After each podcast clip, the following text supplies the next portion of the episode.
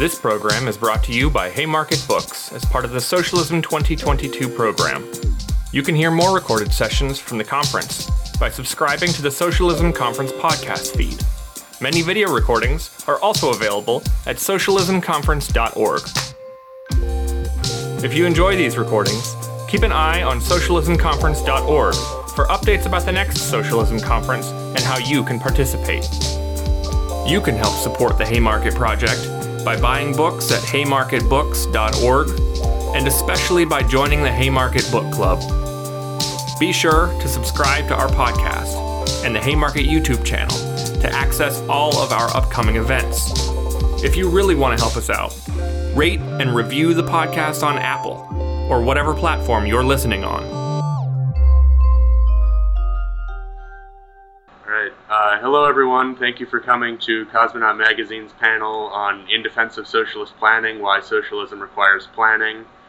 Uh, my name is Matthew Strupp. I'm an editor at Cosmonaut Magazine, a member of the Marxist Unity Group. So the description for the panel today uh, from Cosmonaut Magazine is that a major goal of socialists is to win the fight for democracy by extending democracy to the economy. Capitalism is a contradictory couple of the free market and the dictatorship of the workplace. The free market implies anarchy of production and production for profit, but not human welfare. The dictatorship of the workplace means rigorous planning of the labor process and intense exploitation of labor. For Marxists, economic democracy means planning, the planning of the economy in a way to assure the welfare of human beings and the health of the planet. Uh, so, what is planning? How can it be distinguished from market mechanisms? Can there be a free market in socialism? How does planning contribute to the goal of democracy? Um, we have three panelists from Cosmonaut Magazine to contribute to this discussion today. Uh, we have Djamil Lakhdar-Hamina, who is an applied mathematician and computer scientist working at the National Institute of Health. He's an editor at Cosmonaut Magazine and helps run, helps run the Cosmonaut Science podcast. He has written for Cosmonaut Magazine, The Weekly Worker, and the International Socialist Review. He's a member of DC DMV DSA. Carlos Perez is a socialist organizer in NYC DSA and events coordinator for Cosmonaut Magazine. Finally, Amelia Davenport is a writer and editor for Cosmonaut Magazine. They also work as a consultant for socialist organizations applying Stafford Beer's viable systems model and other systems engineering techniques. Their background is in political science, labor studies, and management studies. They have published works on political economics, Marxist historiography, and cybernetics. Amelia's updated and expanded. Uh, Amelia has updated and expanded Mary Marcy's classic primer on Marxist economics, Shop Talks, and is developing a survey of work on economic planning. So the format of this talk will be: we'll have our three panelists um, give about 45 minutes um, of, of, presentation on um, a view of socialist planning. Um, and their their views on the question, and then we'll move to discussion. Audience members will raise your hands. I'll put you down on stack and then we'll go through and then we'll have five to ten minutes for the panelists to respond at the end. Um, hope that works for everyone, and I'll hand it off to our panelists to begin the talk.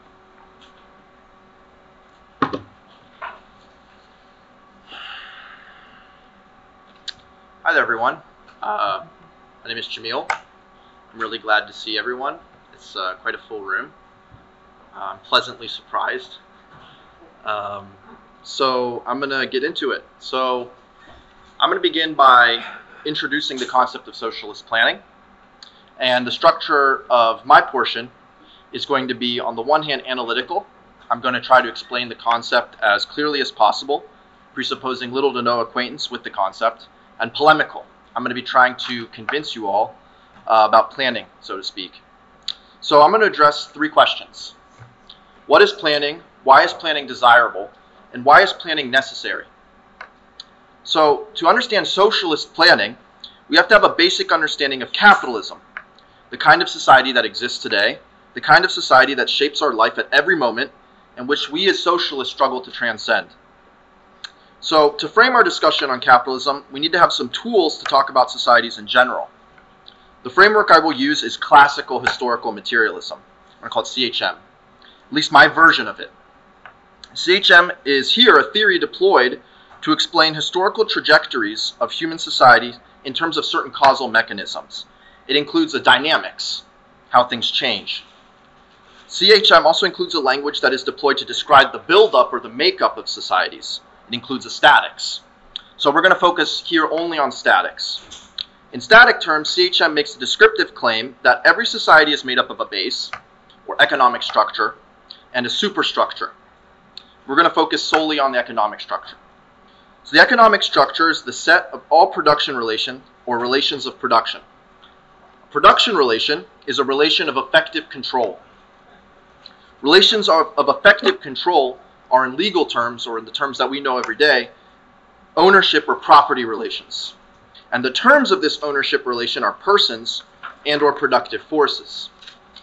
So productive forces, rather than giving a definition, I'm going to just give some examples and distinctions.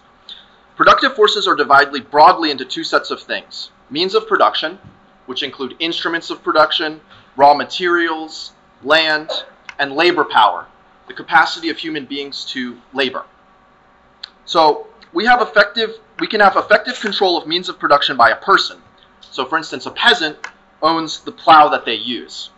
Or we can have effective control of labor power, or the laborer themselves, by another person. The slave owner owns the slave. When one ensemble of persons enters into certain kinds of relations of production, when they have certain ownership rights, they form a class.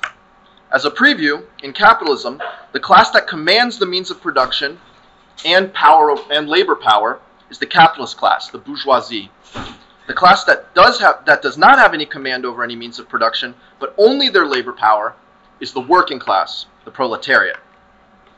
So in CHM, the economic structure differentiates one kind of society from another. It's a criterion of identity. There's another way to describe societies, another criterion. Every society has certain material and social features which characterize the way human beings labor together, the mode of production, how they distribute the product of labor amongst themselves and to different places that produce, the mode of distribution, and how they consume them, they consume the things they produce, the mode of consumption. I'm going to discuss the mode of production and the mode of distribution. The material mode of production is the way productive forces are deployed, the material processes set and trained by the laboring, the ecological effects they have on the surroundings, human beings have on their surroundings. Uh, the social mode of production primarily refers to two things the purpose of production and the form of surplus labor and the means of surplus extraction. So, in terms of the purpose of production, production can be for use or for exchange. Production is for use when the product of labor is more or less immediately consumed and is produced to be consumed. A peasant produces food to be consumed, but can also give some of the produce, for instance, to the Lord, who will then consume it. Production for exchange is when the product of labor is not immediately consumed and is produced to be exchanged. The product can be exchanged by the laborer or by another. Peasant may take some food to the market to sell for exchange value, for money. They may also give it to the Lord, who then sends his minions to sell it at the market. So, the form of surplus labor, the means of surplus extraction. In class societies, the laborer produces not just enough to reproduce their life, they produce a surplus. Furthermore, in class society, there is a ruling class that appropriates the surplus product that exploits the labor of the subordinate classes. The kind of surplus that is produced, the character and features of that relation of appropriation, that relation of exploitation, explains and is a sign of the kind of society. For instance, in feudalism, the form of the surplus appropriated is physical. And the peasants give a part of his in kind or physical product to the Lord, or else he goes and works on the Lord's manor for a certain amount of time in something called corvée. So the mode of distribution. Mode of distribution is the way different products go from site of production to site of consumption and to another site of consumption. Similar to production, there's distribution based on need and distribution based on exchange value. Small peasant communities, the mode of distribution is pers- personal allocation of, of, say, foodstuffs amongst the family, etc., etc. The capitalist society, the mode of distribution is by exchange of money for commodities. So, capitalism. All of this seems highly abstract, formal. So, let us turn to capitalism. We will discuss capitalism in terms of economic structure, mode of production, and mode of distribution. So, capitalism is a kind of society for which, at the highest level, the economic structure is defined by a sort of relation of production, the effective control by a small group called capitalists over the means of production, and most importantly, over the labor power of a much larger group, the working class. The working class owns no means of production, is more or less coerced, compelled to sell their labor power to the capitalist class not this or that capitalist. Now, in terms of the social mode of production, The purpose of production in capitalism is not for use, but for exchange. Many useless or harmful things are produced. Many useful and beneficial things are not. Capitalism severs the class of useful things from the class of produced and sold things. Let us take a look into the character of that production for exchange. In capitalism, means of production and labor power are commodities. Commodity being a social object with a dual character. On the one hand, it is a use value, a physical thing with useful properties. On the other, an exchange value, a social thing with a quantum of value slapped on. A capitalist purchases labor power and means of production and deploys them to produce commodities. Those commodities are then sold for money. After paying costs, interests, there is leftover, profit. Part of that profit is reinvested and the process is repeated. MCM, money, commodities, money. Back to purpose. Now, production is for profit. And the capitalist dynamic of production for profit leads to accumulation of capital. Productive activity in capitalist society is directed to the accumulation of abstract wealth. The mode of exploitation in capitalism is defined by the fact that the surplus product takes the form of surplus value, which is embodied in profit, and the mode of extraction of surplus value occurs in the wage relation and in the sale of commodities. The capitalist puts the laborer to work with means of production. In a certain amount of time, the worker produces X amount of value. So let's not get into the labor theory of value and all that stuff. Let's assume that value represents so much money, Y. Then the capitalist spends an amount on labor power and an amount on means of production. The commodities produced are then sold for a certain amount, which should exceed costs. That amount that is more than what is paid to the worker, and that goes to paying costs, uh, is the surplus value, is the is is is profit.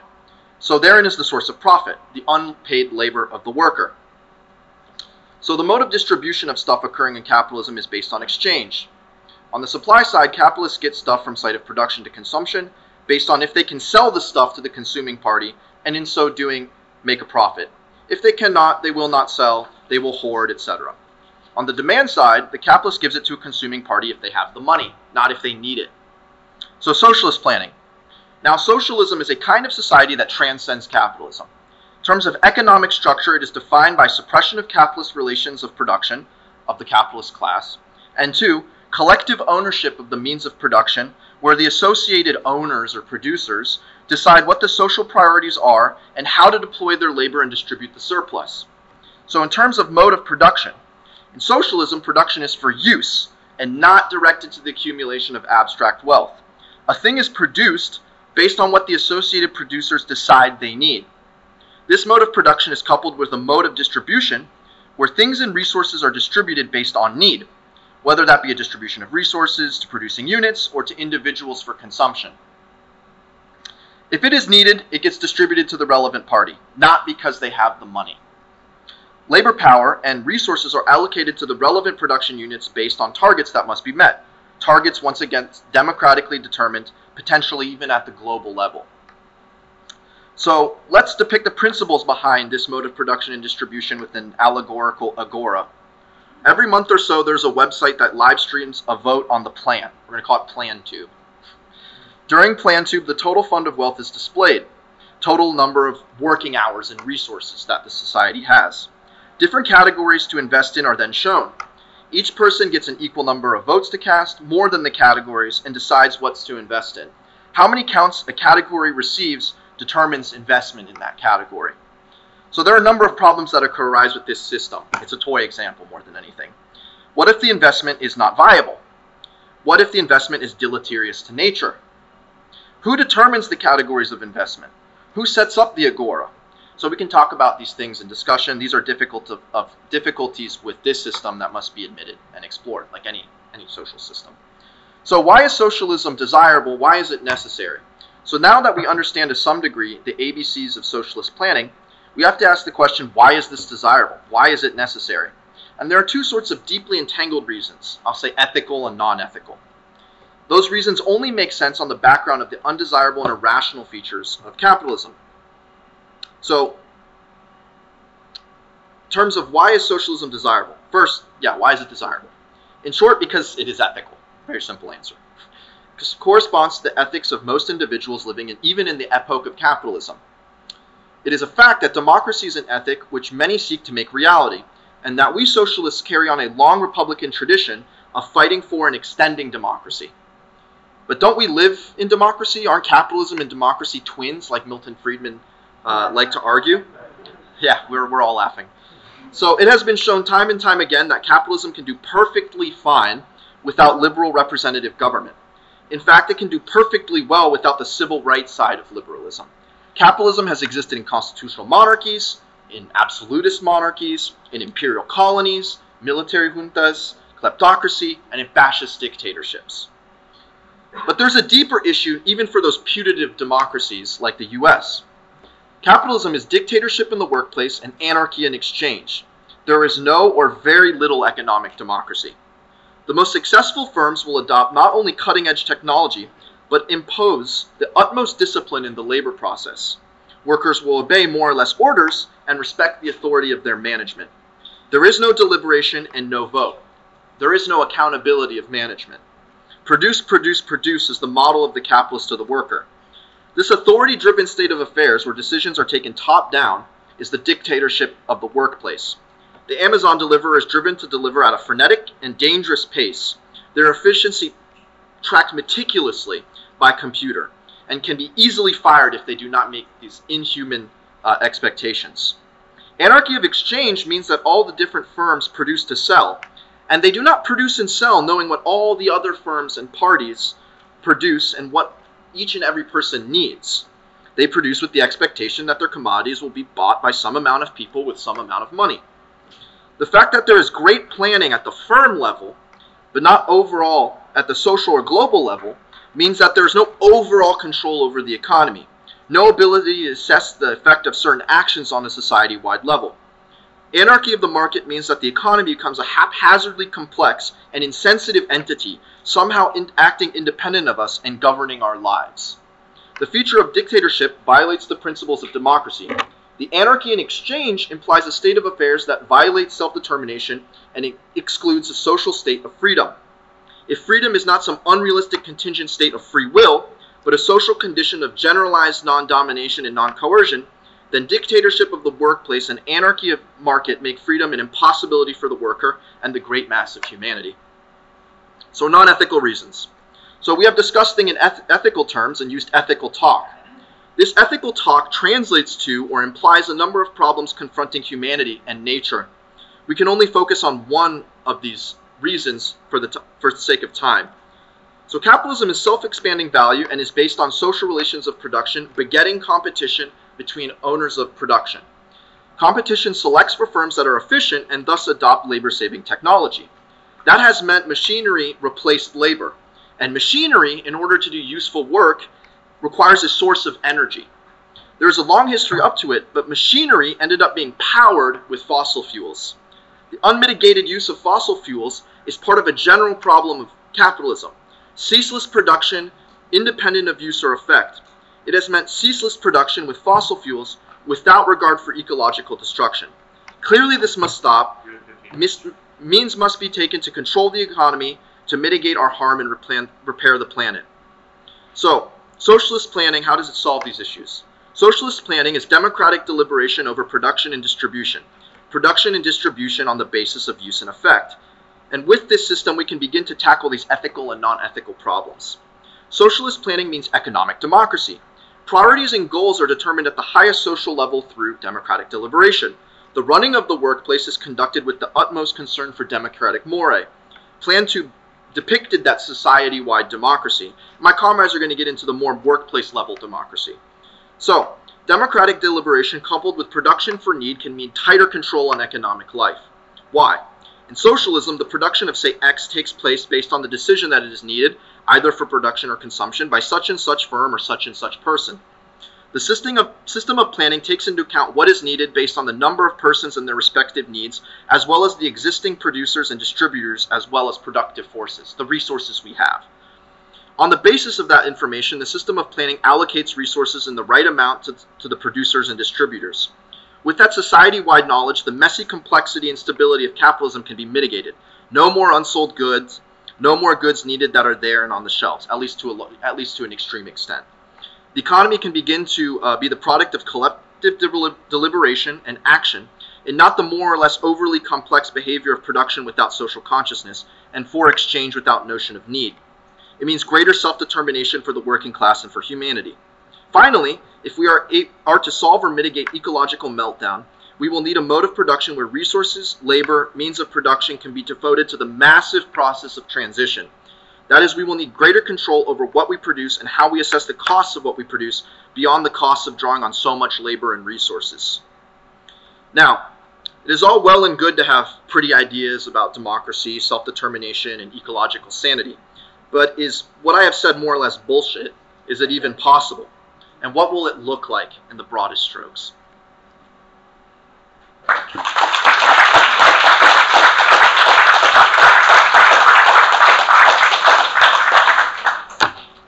Okay. Hi, comrades. It's so good to see you all. Um, so my comrade here uh, took us over some basic concepts that we used to think about, you know, production, economic system, etc. My what I'm going to do more or less is I'm going to tackle the question of whether socialism is even possible. Um, it's a pretty common refutation of our entire project. Um, so the way that I'm going to do it is I'm going to present the strongest argument against socialist planning. Um, and the strongest argument that I know of is essentially that it's impossible. Um, I call it the complexity argument. The idea being that modern economies are so complex, there's so much to keep track of and manage that it would, in, in principle, be impossible for any anybody or any group of somebodies to, you know, reconcile the different parts of, a, of an economy. Um, so this kind of argument has been made by people like uh, von Mises uh, and Hayek. Um, essentially, that planning is impossible because there's too many moving parts, there's too many things going on, there's too many dials going up and down, um, and you're not going to be able to actually build a balanced plan because, um, yeah, it's like building a plane, I guess. But um, I guess I want you to imagine like what an what an economy is. Uh, well, an economy is just you know it's a system of production, distribution, like like my comrade said. But if you imagine it in terms of like a picture in your head, imagine a spider web of like dependencies. Like one person makes one thing that uh, you know several other people may use the thing that the, the first person made, and then it kind of branches out. It spreads out like a spider web encompassing every single side of production, distribution, and consumption.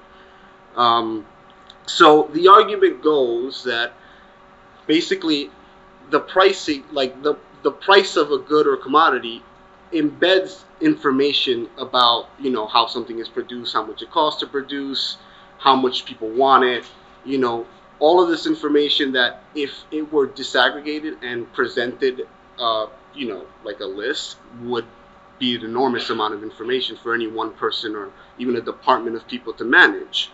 Um, essentially, the market, what we know as a free market, is involved in making that information, propagating that information throughout the economy in the form of price. Um, and you know, companies and firms and whatnot, they make decisions based on this one thing, the price. It's a little more complicated, but essentially, the price is the main factor of you know capitalist social production. Um, so I, I guess I, will give an example of what I mean by chain of dependency or whatever. Um, so imagine that we have a good X, and for whatever reason, it doesn't actually matter what the reason is, but let's say that the cost to produce X good has gone up, right? So if you're a planner, if you're a guy sitting or a group of people sitting in an office uh, trying to come up with a plan for the economy. If the good X goes up in cost, it isn't just good X because good X is also an input for, let's say, good Y. So if you adjust the cost of good X, then you have to adjust the cost of good Y. And if you adjust the cost of good Y, let's say good Z takes Y as an input, and you have to adjust the cost of good Z. Now imagine that, but millions of goods and commodities that relate in all sorts of ways. It's like just to put it like that, it's actually not possible to sit down, even if you have like uh, a uh, hundred million monkeys or whatever um, typing at a computer. But it, it's it's not. It wouldn't be possible to reconcile all the different parts that take X, Y, Z, and then you know adjust the cost and whatnot. Um, and that we have to concede that that's actually a problem if we're trying to um, plan an stably plan an economy.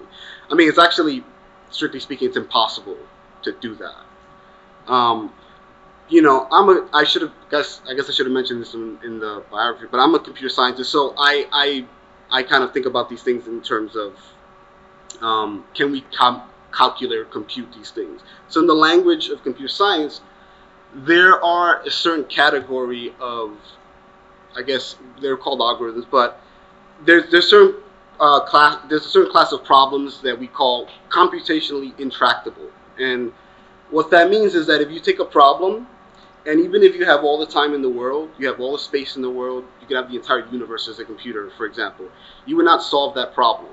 It's, it, it would not be possible to do so. So when Hayek, and well, mainly Hayek because he's a stronger version of this argument, when Hayek first posed the socialist calculation problem, um, he pretty much put it in terms of, well, it's not possible to actually crunch all the numbers you would need to to like make sure everything is priced correctly for, for allocation in the planned economy. And he would actually, he's actually correct. It's not possible for someone to do that. Um, someone in terms of, like, I guess, a human being. Um, but thankfully, we don't need people to do that. We have computers now. Um, so yeah, it, it, part of part of the problem is that how we pose the problem of planning.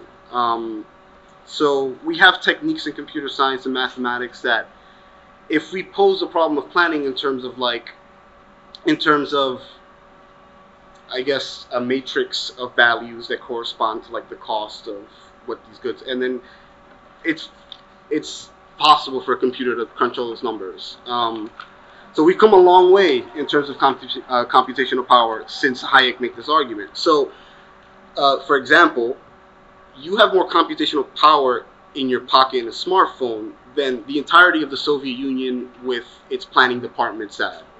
Um, and these were computers that used to take entire like wings of a building.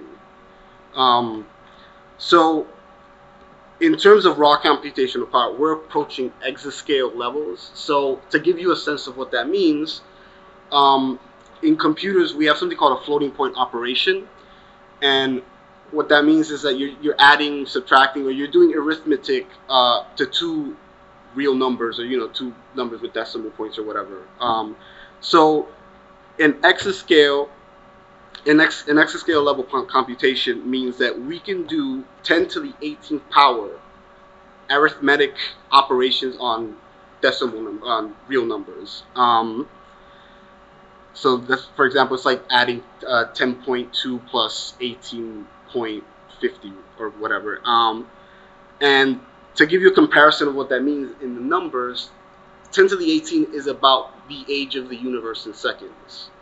So the, the main point I'm trying to make is that we have the capacity to crunch an insane amount of numbers um, without really breaking a sweat at this point. So I, I've sort of given a conceptual um, argument against the socialist calculation problem it was very heavily truncated. But I'm going to give a historical, I'll give you historical arguments because, in fact, the complexity argument against planning is invalidated every single day. Like, if it were true that economies are too, you know, too complex to solve, uh, you know, Amazon, things like Amazon and Walmart would not be possible. Just to give you a sense of like what the Amazon Walmart thing is, it's they're essentially complex production and distribution networks. Like, in a very real sense, they are economies. Um, so, if we if we talk about the scale of like an economy like Walmart or Amazon, I mean they're they're like a small country. Um, they internally use techniques like forecasting. Like for example, they'll study consumption patterns of people to say, oh, you know, people tend to buy more uh, they tend to buy more detergent in X month or Y month. They they they study how people consume things so that they they always know how much to produce ahead of time. That's planning. Um, you know, whether it's inventory management. Nowadays, retailers don't keep everything that they're going to sell in the store. They keep a certain amount um, and then adjust the levels depending on um, whether people come in and whatnot. Um, and then, you know, Amazon's also um, really infamous for you know one day delivery, and that's because they've worked out how to spread out all of their commodities certain regional centers to make sure that at any given point anyone can buy something and get it in a day. So the point I'm making is that there's already planning in capitalism in, on a firm level. I'll give you a sense of the scale. Um, in the last fiscal year, Walmart had a revenue of 573 billion dollars. So that's actually more than the, the GDP, the, the, the output of Sweden, which is about 523. Walmart is bigger than Sweden. Um, so some of you may be familiar with the book, The People's Republic of Walmart, that makes certain arguments that I'm making about um, the feasibility of firm level planning. Um, so, so what the book says essentially is that the question of planning has already been solved. Um, it's just a matter of nationalizing Walmart and Amazon, and then you know continuing that that process. Um, so I, I'm, I'm going to argue that that kind of planning is not what what we mean by socialist planning, but what I will say is that essentially the argument is correct. It's already we're already proving every single day that it is possible to plan extremely complex economic systems. Um, um, so that kind of settles that in terms. Of, well, they, yeah, planning, but most importantly, like without markets, because internally, you know, they're not. There's no market system internally in Walmart and Amazon, um, and they don't use prices to communicate their um, the information that they're that they're that they need. So I guess another thing I want to say about prices is that prices actually don't embed all of the information that we would find useful um, yeah, prices actually turn out not to have a lot of useful information. Like, for example, prices don't tell us what the ecological impact of a certain production process is.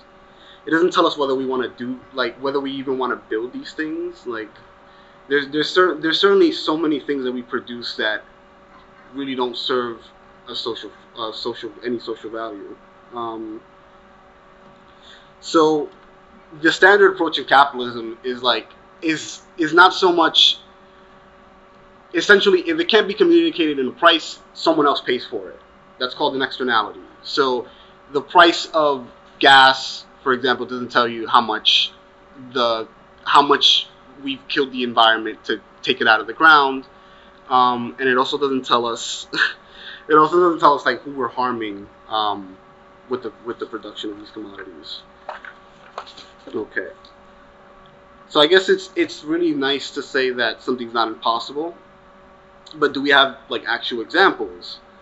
Um, we have examples in small scales. I mean, for example, in 1973, Chile had um, implemented a project called CyberSyn, which was a very very small scale planning um, exercise by the by the Allende government, and the idea was CyberSyn would take real-time information from the plant or the factory, and then a central control system would like aggregate this information and then send adjustments to the plant about you know produce more of this, produce less of that kind of thing. Um, it wasn't ever operational on a national scale. It was operational on industry, like sort of a, a small industry scale, but it was actually successful in breaking the trucker strike um, in 1973. Um, I mean, and we also have examples, somewhat more banal examples. Um, the NHS, for example, is an in-kind social provisioning system. There's no, there's no internal price mechanism for dispensing healthcare in the NHS. Um, the Cuban economy, for example, is largely planned. Um, that isn't to say that these, like, for example, something like Cuba, which has very real constraints um, associated with it, that isn't to say that that's like the perfect example, but it's it's giving you an example that planning is actually not in principle impossible. Okay. All right. So I guess at this point we should get into the uh, the experience of the Soviet Union because that's naturally going to be the the biggest contention of any advocate of, of planning. So I guess what I want to ask is, does the Soviet Union uh, does that show us that planning is infeasible or impossible? So um, I guess the first thing I want to acknowledge about the Soviet Union is that you know it was actually successful in many ways in developing you know Russia, but also the other countries of the Eastern Bloc that were traditionally left behind by capitalism. Um, the USSR, the first five-year plan, had uh, you know modernized, developed leaps and bounds. In a very short amount of time, they've caught up with the United States. The United States had what 150 years of capitalist development at that point, or maybe slightly less. But um, okay, let me wrap this up. So essentially, the Soviet Union brought a backwards nation into the modern age, literized the entire population, built massive industry that competed with the U.S. Um, that's not me saying that you know that's not an endorsement of Stalinism or the command economy. It's an acknowledgement that even crude bureau- bureaucratic planning um, can be wildly successful. So.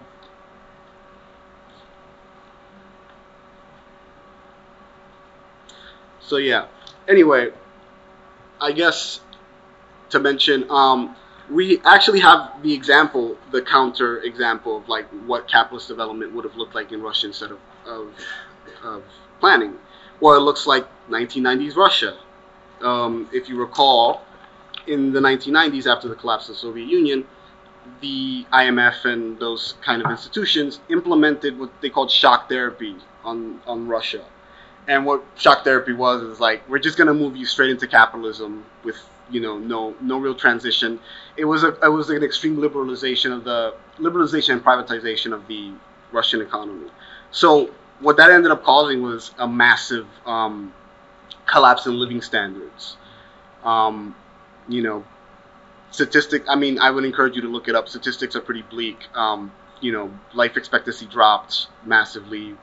You know, nutrition dropped massively, etc.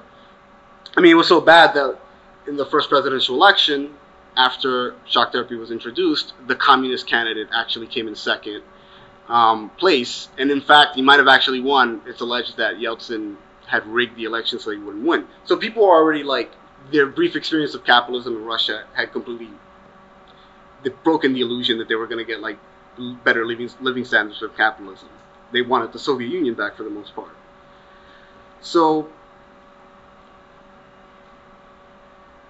yeah, so planning in the in the in the Soviet Union, um, it had some problems. Um, so the idea was that the, the, the, plan would be set at the highest levels. Um, okay, it would be set at the highest levels. Um, they'd had five-year plans. So the way that it worked was there was no deliberation in the Soviet Union about what the plan was going to be. It was essentially a bunch of bureaucrats in, a, in an office somewhere, and they said, in the next five years, we're going to do X, Y, Z, and they set targets. So the the plan itself was sort of an injunct. It was a legal injunction. It was it was law. You had to follow the plan. Um, so essentially, a lot of the times they would make this plan, but it wasn't realistic.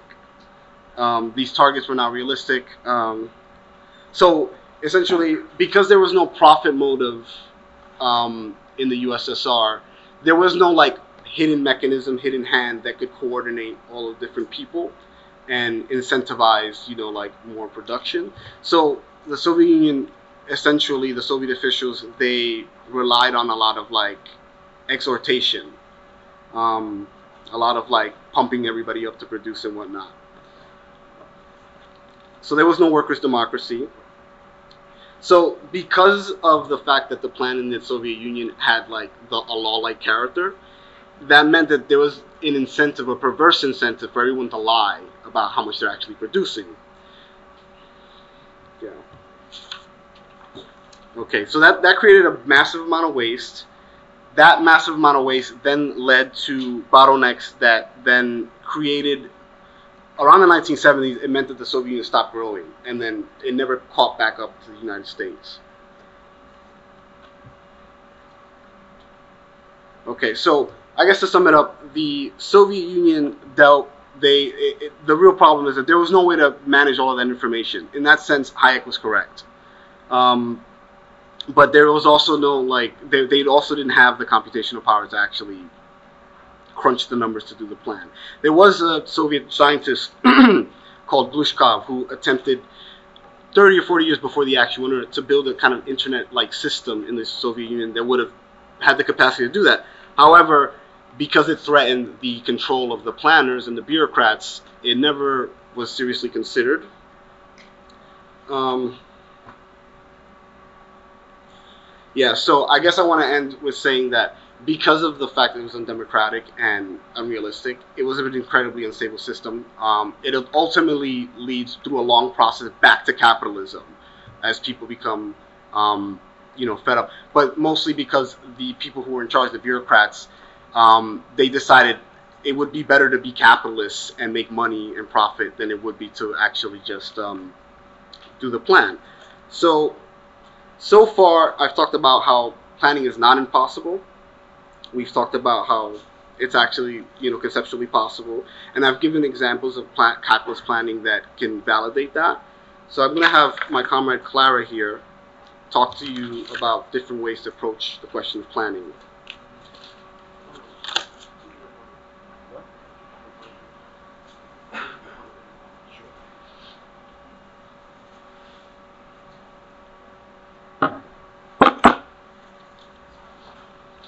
Well, uh, it's tough act to follow, but uh, so we know that uh, socialist uh, politi- we know that planning is socially and politically necessary.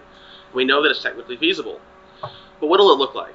What types of what types of infrastructure do we need and practices do we need to adopt in order to plan the economy?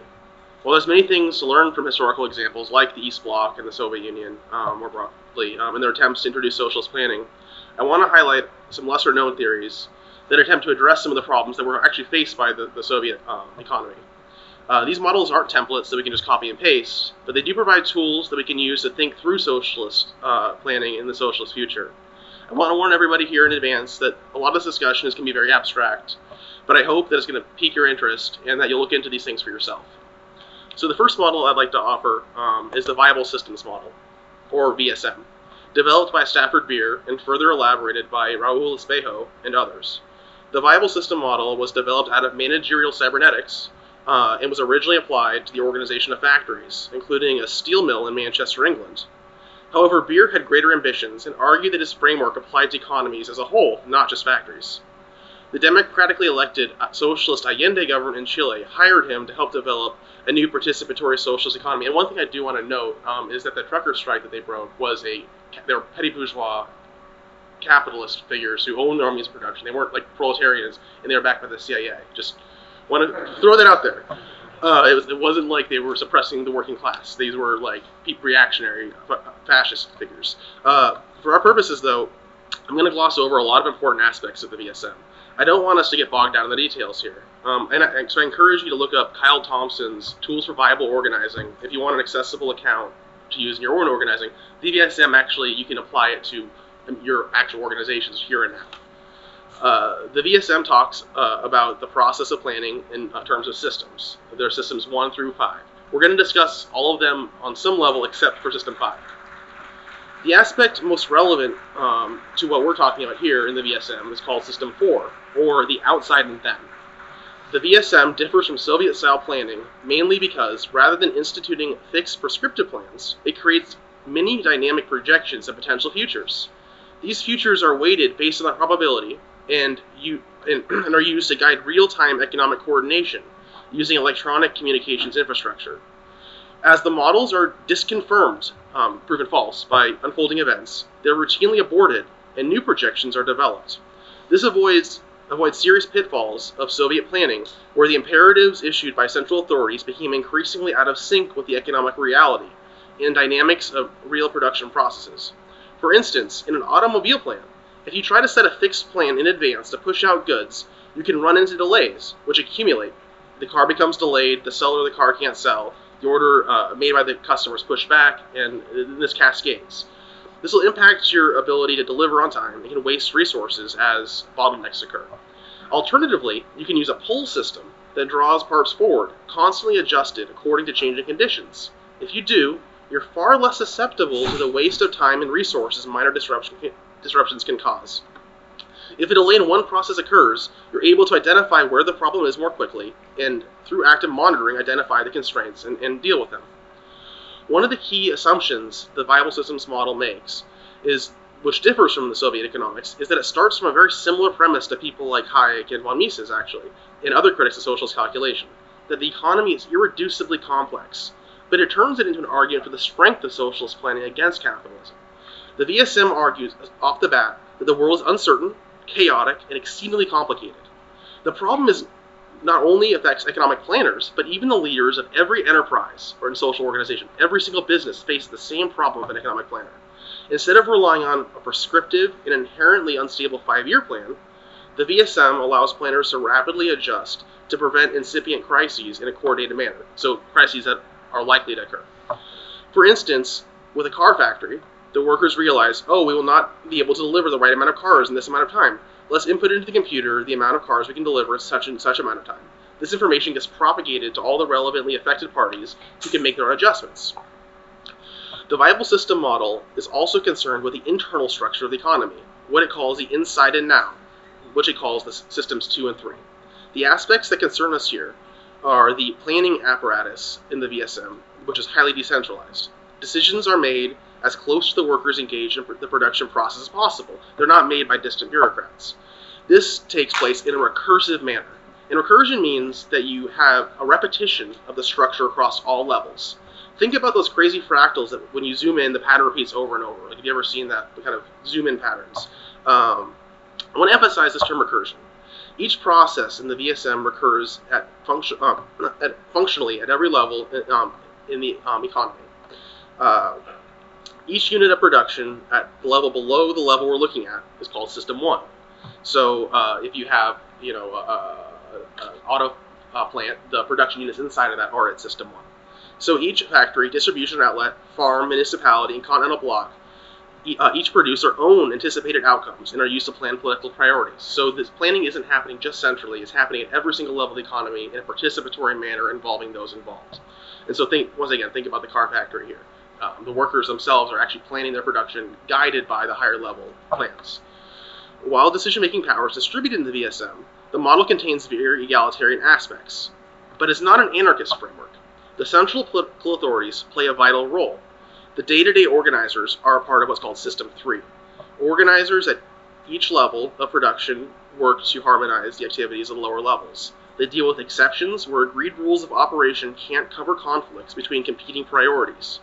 For example, a regional organizer within a steel industry might have to help balance competing claims between factories about which they'll receive the first of an upgraded model of machine, or introduce a new safety program if there's rates of industrial accidents are starting to grow. Unlike market systems, which rely on a single unit to measure all economic activities, that is, prices, the viable system model uses multiple variables which differ across each level of recursion.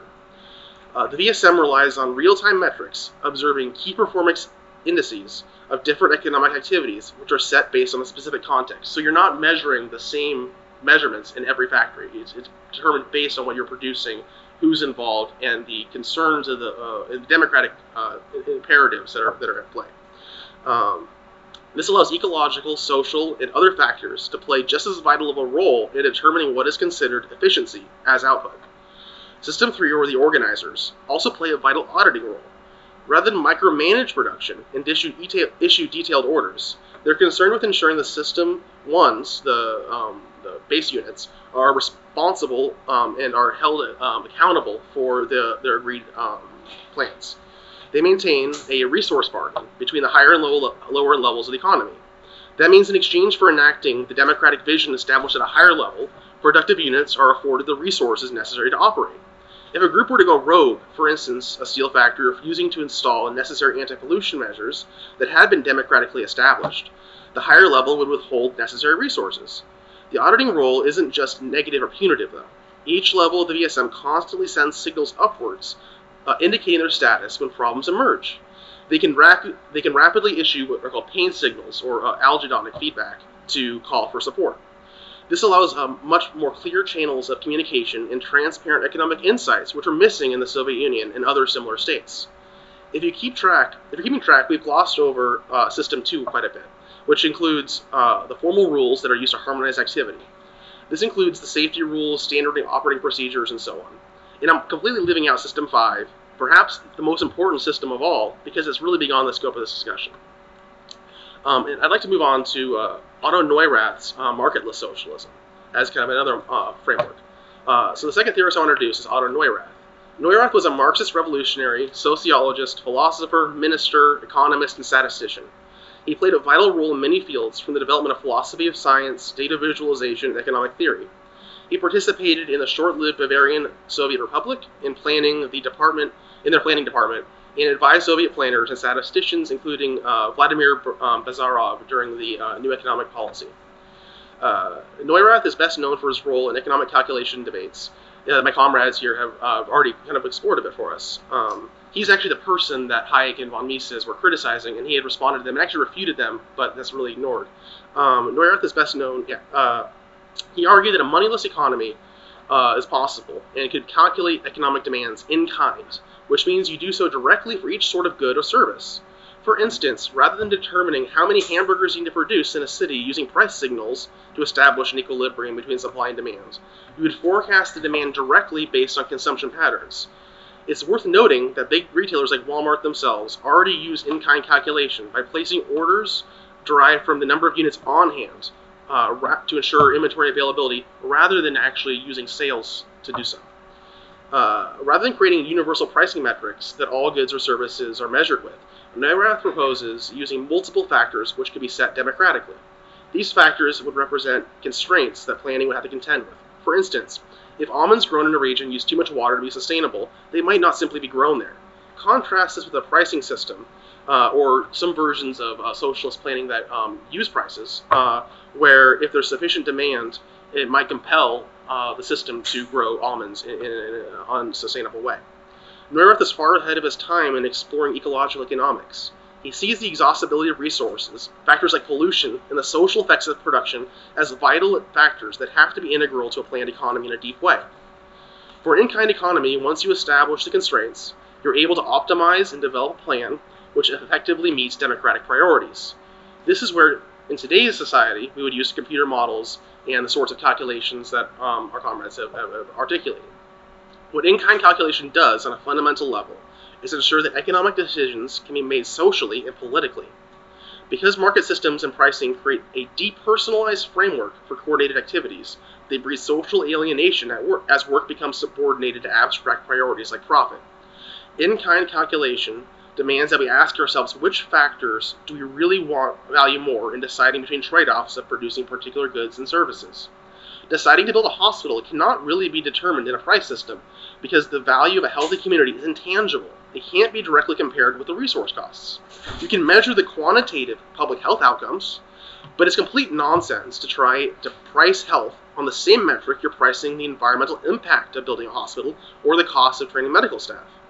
Neurath calls this pseudo rationalism because it attempts to create a rational and logical accounting, but does so with extreme violence to empirical reality by substituting abstractions for that reality. These decisions have to make have to be made politically by society using reliable statistical information, um, but they have to be made politically. Neurath's theory of economic planning goes beyond simply using multiple factors as opposed to prices, though. He introduces a theory of utopian design, uh, for Neurath, there's two kinds of utopias those that are unwarranted abstractions detached from reality, and those that are conceivable futures that better embody our collective values and which are a horizon we can strive for. Oddly enough, bourgeois management theorists like Russell Ackoff later developed similar ideas that are now widely used in corporate planning, like idealized design and interactive planning, also things you should look up and use in your own organizing. Like Beer, Neurath proposes using multiple models of the future to guide economic practice. However, Beer's projections are more instrumental and more like a dynamic map. Neurath's version of, of projected futures is an inspiring vision. Neurath argues that economic planning requires utopian visions of possible futures, which can motivate people to bridge the gap between current reality and their vision. These utopias need to be realistic as possible given the best understanding of existing reality available, because their purpose is to allow scientific planning to work towards something. For Neurath, the utopias of planning describe a world in which men, with their faults and foibles, can live as happily as is allowed by the natural base land and sea, raw materials and climate, number of people and spirit of invention, culture, and will to work. Compare this with the so called American dream, which motivates people today. Where the American dream is unattainable to most, the socialist visions of a good life can offer something to strive for that is attainable for all.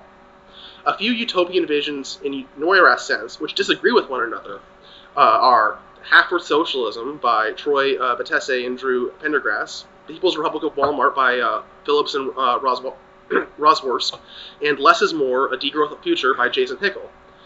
The te- these texts lay out compelling visions of how the future can be, wholly within the conditions afforded by the world today. They propose very different visions, and it's for the socialist movement to politically determine which of these will adopt. Socialist planning is goal directed. It doesn't take economic imperatives as given and simply problems of optimization. What this means in concrete terms is that socialist economies consciously shape the world through production, rather than naturalizing our social relations and treating them as if they occur spontaneously. Consumer demand isn't a product of nature, but is shaped by historical and social forces and can be consciously altered. Capitalists do this all the time through marketing. Socialists propose that demand can be changed by the consumers and producers themselves.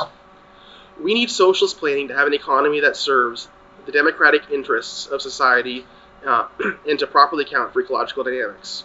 Um, and that's.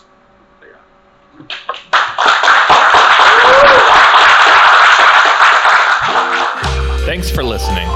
If you like this episode, subscribe to our podcast and to the Haymarket Books YouTube channel, where events like this one are hosted live. And don't forget to check out haymarketbooks.org.